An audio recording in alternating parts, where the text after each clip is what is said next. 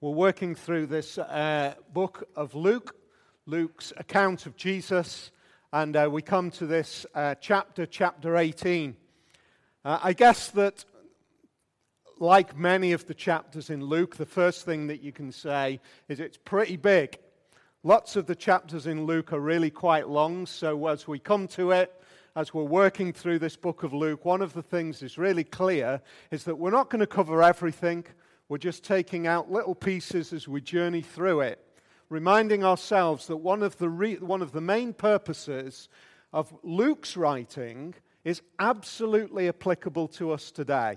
He wrote to Theophilus saying, I want you to be sure and certain uh, of what you have heard and what you know about Jesus, so that it becomes life changing. That's the same for us today.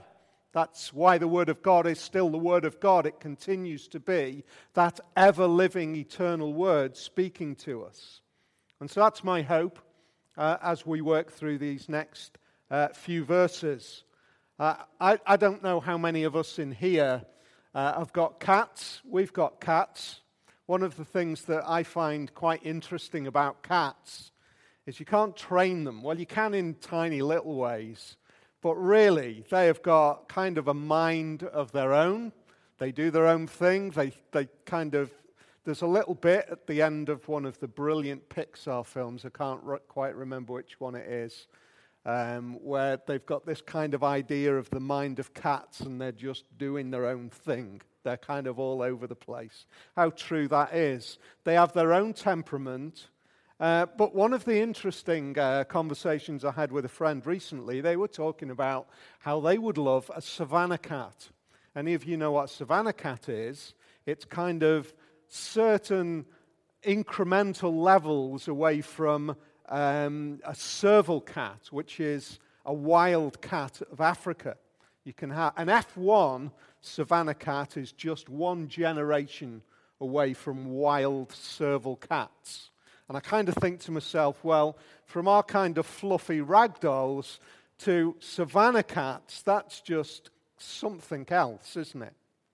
There was a great Christian writer who spoke about a cat, a great cat. His name, I'm sure many of you will know, his name was C.S. Lewis, and he wrote about a lion called Aslan. Uh, and they tie together all of those little kind of pictures tied together because they all talk about domestication. We want to domesticate our cats. To a certain extent, we've managed to, but they've got their own thing. One of the things that uh, it seems as though people want to do with God is domesticate him. They want to God to be their kind of God.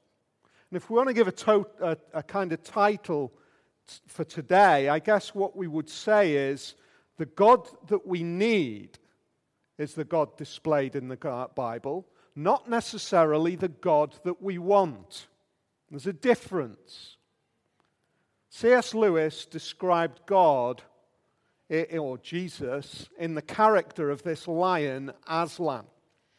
And uh, Lucy in Narnia, Lion the Witch in the Wardrobe, They've been talking about Aslan, and, and Mr. Beaver says to Aslan, Aslan is a lion, the, li- the lion, the great lion. And Susan says, Oh, I thought he was a man. Is he quite safe? I shall feel rather nervous about meeting a lion. Safe? said Mr. V- Beaver. Who said anything about safe? Course, he isn't safe, but he's good. He's the king, I tell you. In that little picture, C.S. Lewis captures the expectations of the human heart that God should be safe, that God should be kind of domesticated according to our way of seeing things. And yet, at the same time, what he also says is God isn't safe, but He is good. I think it is the most amazing picture. And initially, when we hear that, the idea of God not being safe, the idea of God not conforming to our ideas of what should be good for us seems very, very uncomfortable in our generation, in the way we tend to think. We tend to want God to be the way we want God to be. Say he's not like that. We think, wow, what is he like then? These two little pictures, these two pictures of people praying, gives a little insight. Prayer is one of those moments where we most reveal the heart of our faith. I think that's one of the ways that we could describe prayer. What we've been looking at a lot of the time is, through, as we've worked through Luke, is how the things that we do in this world, the way we act, the way we behave, our priorities over money, our priorities over the way we want to control future, and all of those different ways we've looked over these past few weeks. They've been things going on in this world. Now we turn. We turn to a moment where we reveal the moment of connection between our lives and God, the divine, the, the God of heaven. That's what prayer is. I don't know whether we ever m- just pause and think what is going on when we pray. It's a moment where we are saying, I believe lots of things. I believe that you exist. Prayer is the most ridiculous, stupid waste of time if God is not there. Isn't it? It's pointless. And yet, written into us as human beings, the way we are as people, there is something deep down inside of us that wants to cry out to something beyond us. Prayer is a natural experience of human beings. How many times do we hear those ideas? Different ways of expressing the same thing. Uh, somebody said there's no atheists in the foxholes of the World, World War I. In other words, in that moment of absolute terror, there are people who, just out of nothing, are crying out outside of themselves not absolute, but it gives a little window. It gives a picture into the idea that prayer is, it's not just a routine. It's not just a kind of thing which we, we say, I'm a Christian, therefore I need to pray. There is something instinctively deep written into us that they, says that I reach out to something outside of me. When we come to the God of the Bible, and when we say that I pray to that God of the Bible, we are saying, I am in that moment connected with the divine being who is outside of this world, the God of creation, the God of salvation, there is in that moment an expression of the relationship that exists between us. It says, I believe that you are there. It says, I believe that you are good. it says, I believe that you are with me. It says, I have no strength in myself. It says, I've reached the end of my ability and now I'm reaching out to you outside of me. It says that within me is not the be all and end all, there is more. That's some of those little ways that we might think about the idea of prayer. It is this ubiquitous human experience, it is just everywhere. But Jesus says, when he talks about prayer, I'm not talking about an act, I'm talking about the moments when you connect with my Father in heaven. And he describes it in two ways. The first thing he says is, I want you to remind yourselves don't give up. Don't give up.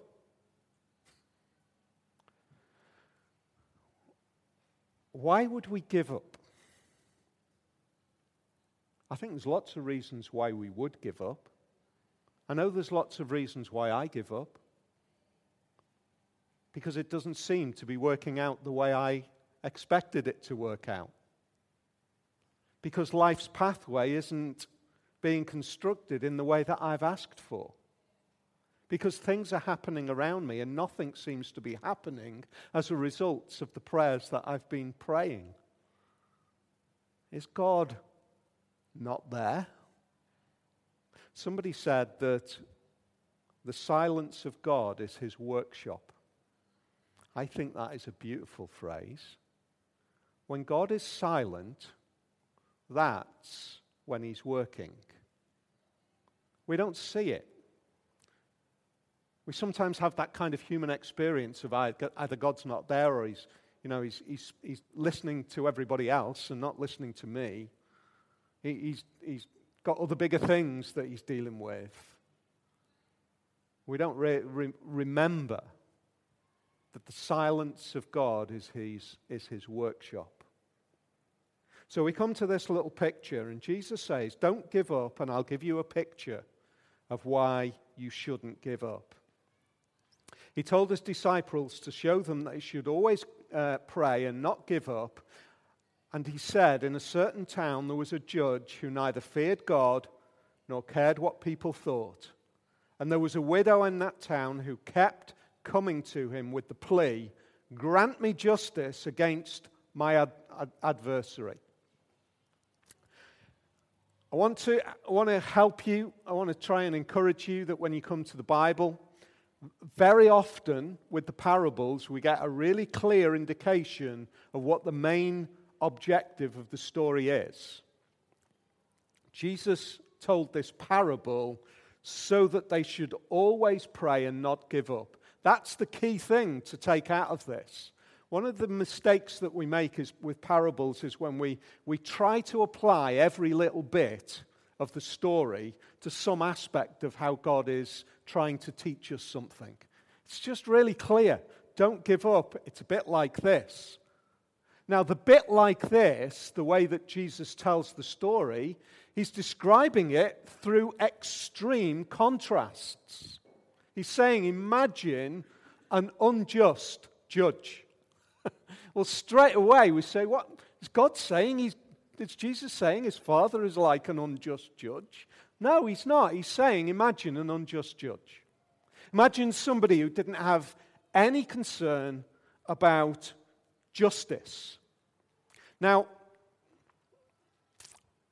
I guess we could relate that to lots of things. We could relate that to injustice in the world, and there would be a sense in which that is right in one sense, Jesus is saying this is a tragic world where people do not live in a just way, where the rule of law is not applied in a just way, in the way that God would expect. But in the context uh, of Jesus' day, it's saying even more. Because this judge was under the law of God. In Deuteronomy chapter 27, 19, it says this. Cursed is anyone who withholds justice from the foreigner, the fatherless, or the widow. Then all the people shall say, Amen. Cursed is anyone who withholds justice from the widow. Jesus is saying, Imagine somebody who has no regard whatsoever for God's law.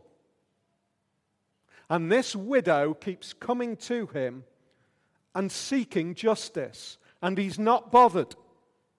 In fact, she keeps coming and coming and coming back to him. Uh, for some time he refused, but finally he said to himself, and this is the, the kind of irony of what Jesus' story is all about. He says, Even though I don't fear God or care what people think, yet because this widow keeps bothering me, I will see that she gets justice so that she won't eventually come and attack me.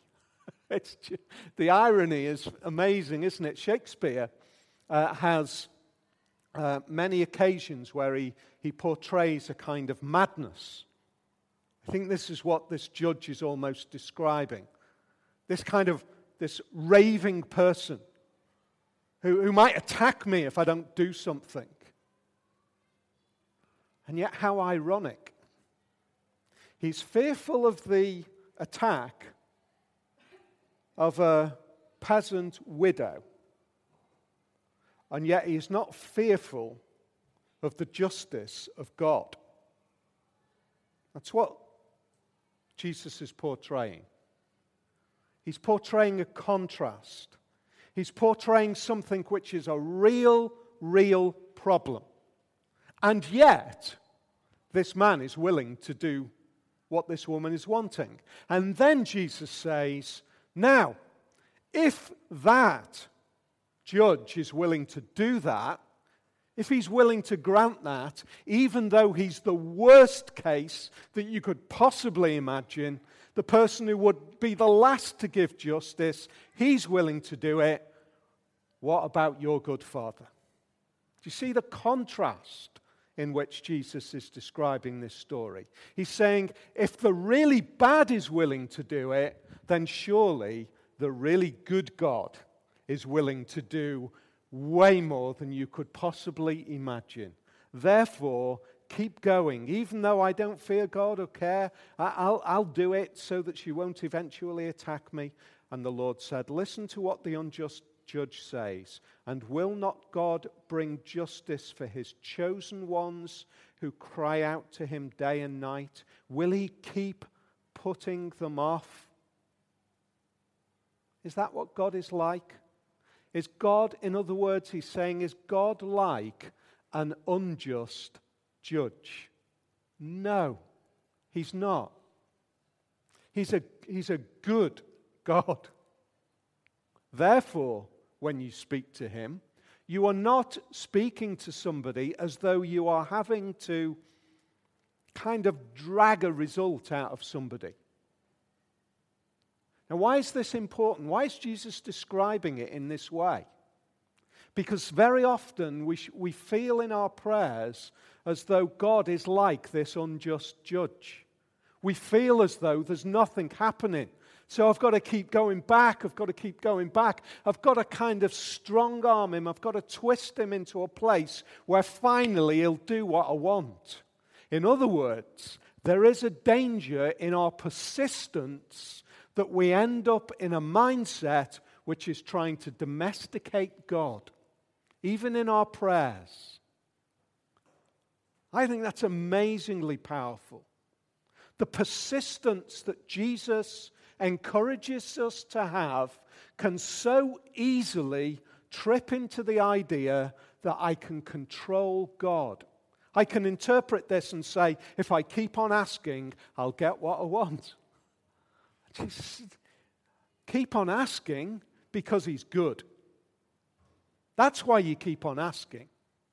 Because, in contrast to a, an unjust judge, he's a just judge. In other words, it might be that we are asking for one thing and something else happens, and that's because it is the good justice of our Father in heaven. That's the difference. It's not because we've got an unjust father who's not interested. But there is the danger that when we think about this encouragement to pray persistently, we can twist it into a way of domesticating God, into a way of controlling God, into a way of making sure that God gives us what we are asking for. And so, there is a contrast now with the next parable. What does, what does control look like? What does domestication look like? Well, I know what domestication looks like with our cats. That's a safe way. Our cats, one of them particularly, is, they're indoor cats, they, they stay inside. One is a shocker. He's, he's constantly trying to get out the front door absolute horror. I, we've got to find a way to try to domesticate this cat so that he doesn't run out the house because that's good for him. It's good that he doesn't go out. And so we're working hard to try to do that. We're controlling him because that's good and because we're right. When we try to control God, we're kind of like saying, I'm right. When we try to domesticate God, we're saying, My way of thinking is the right way of thinking. Therefore, conform. And then Jesus goes on to say to some of those who were confident of their own righteousness and looked down on everyone else, Jesus told this parable. And he goes on to the next story about prayer.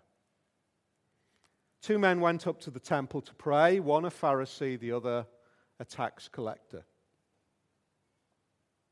The location is incredibly important. They go up to the temple. They go up to a place which is, in every sense, it is the, the focal point of the place of mercy, the place of God's justice, the place of God's sacrifice, the way in which the unworthy can become worthy. I think it's fascinating that Jesus doesn't just say two men were praying. He actually says two men went to the temple and they prayed. And in the temple, this is how they prayed. The first one prayed like this The Pharisee stood by himself and prayed, God, I thank you that I'm not like other people robbers, evildoers, adulterers, or even like this tax collector. I fast twice a week and give a tenth of all I get. Somebody has described it in this way this man is making a shameless declaration that I am righteous before you. He's going into the temple, and without any shame, he's saying, This is who I am. I love the language because it is so subtly acceptable. Because just kind of pushed onto the front end of what he says there. I, God, I thank you. Isn't that interesting? God, I thank you that I'm not like this. I, I, it seems as though initially, when we look at it, well, what's wrong with that? God, I thank you that I'm not like. Isn't all of the glory, isn't all of the thanks going to God? I thank you that I am not like this. And yet, what Jesus is saying is this man is wrong. I, I think, hmm. Okay, here we go. There is a language, I think, that grows in our culture. There is a language which exhibits itself in, lots of ways. There is, if you Google it, there's a, you know that I'm, I don't want to beat up on social media, but I'm going to beat up on social media. There's a brilliant article by, on the Desiring God website on our statuses on Facebook and all the rest of it why we do it, why we use it, all the rest of it. If we're really brutally honest, isn't it often the case that the language that we use is, is subtly and very often quite like the language of this Pharisee? God, I thank you that. And then whatever follows on from there. God, I thank you that you've blessed me with a Ferrari 358 DB, whatever it is. I thank you that. And actually, subtly underneath that is the desperate desire that everybody knows that's what I've got. Everybody knows that's where I am. Everybody knows that's who I am with. Everybody knows that's what I've achieved. But what we do is we prefix it with a few words that spiritualize it, kind of make it okay, make it acceptable, make it sound as if we're being right and just. And I think the Pharisee is just one of those great examples that speaks to me that says, How easily do I use language that exalts me, that builds me up, and just has a few words at the beginning which justifies everything that I'm about to say?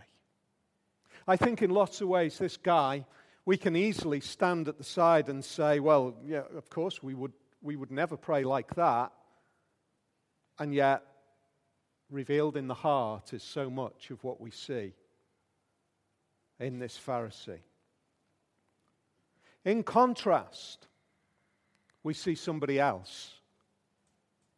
We see the tax collector, somebody who is at that point of nothing. What does he say? The tax collector stood at a distance. He would not even look up to heaven, but beat his breast and said, God, have mercy on me, a sinner. Wow. What an amazing contrast. You see, both of these guys they were in the place of sacrifice. One didn't recognize who he truly was, and the other recognized who he truly was. I tell you, this man, rather than the other, went home justified before God. One calls for confidence. One uses the language of confidence, the other uses the language of humility. How do we move from self reliance to hope? I think the final few verses that we picked up towards the end are the moment where we can really see it. it. This verse 31 is a turning point in the book of Luke. It's a moment where the 12 are instructed by Jesus we are now on one specific journey. We're going now to Jerusalem. We're going now so that everything that has been written about me is going to be fulfilled. What's going to happen? I'm going to be handed over to the Gentiles. They're going to mock me. They're going to spit on me. They're going to flog me. They're going to kill me. And on the third day, I will rise again. It's a little bit of a difference the way I read that, wasn't there? That's what Jesus is actually saying. And yet he's saying it in a way which is talking about that Son of Man motif from the Old Testament. And he's saying, This is now what's going to happen. I am connecting myself, I am identifying myself with that one. I'm identifying myself with the one who is going to be handed over, who's going to be beaten and mocked and insulted, flogged and killed, and then I'm going to rise again.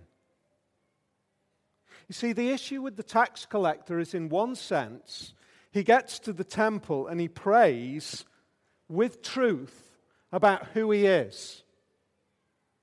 Imagine if we came to God again and again and again, and that's what we brought, but that's where it ended. If that's all that was said, if there was no hope, in other words, if we came to God and we said, I'm a sinner, I'm a sinner, I'm not worthy, I'm not worthy. Uh, and that was the end of it. Imagine if that was what our prayer was. And yet, what Jesus says is, He's blessed this man because of his honesty. What does blessing look like for us today? What do we know of why this man was blessed? We know that this man was blessed because actually he's forgiven. He's justified. He's made right. He's cleansed. He's made righteous. How? How does that work? How can that possibly be so? How can we get from the point of honesty about our sinful condition to hope? We see the roots of it in verse 31 to verse 34. We see that our hope is in the absolute determination of Jesus to turn at that point and say, Right, now we're on a journey to Jerusalem. From here on, through the rest of Luke, that's where we're headed. We are on our way to Jerusalem with a purpose. The death of Jesus on the cross has been routinely interpreted in different ways. More recently, it's been interpreted as a desperate, tragic occasion. Something which, at best, is an example of how to stand in the face of the most terrible opposition. If that's all the death of Jesus is, then we have got no hope. We've got no hope. Hope comes from the determination of Jesus to go to the cross to determine at that moment, this moment in time, we're turning around, guys. We're on our way to Jerusalem and we're headed for me to achieve something, to do something. That's where we're headed.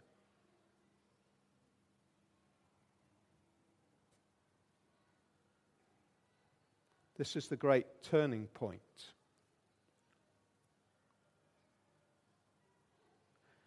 As we look at God portrayed in these two little pictures,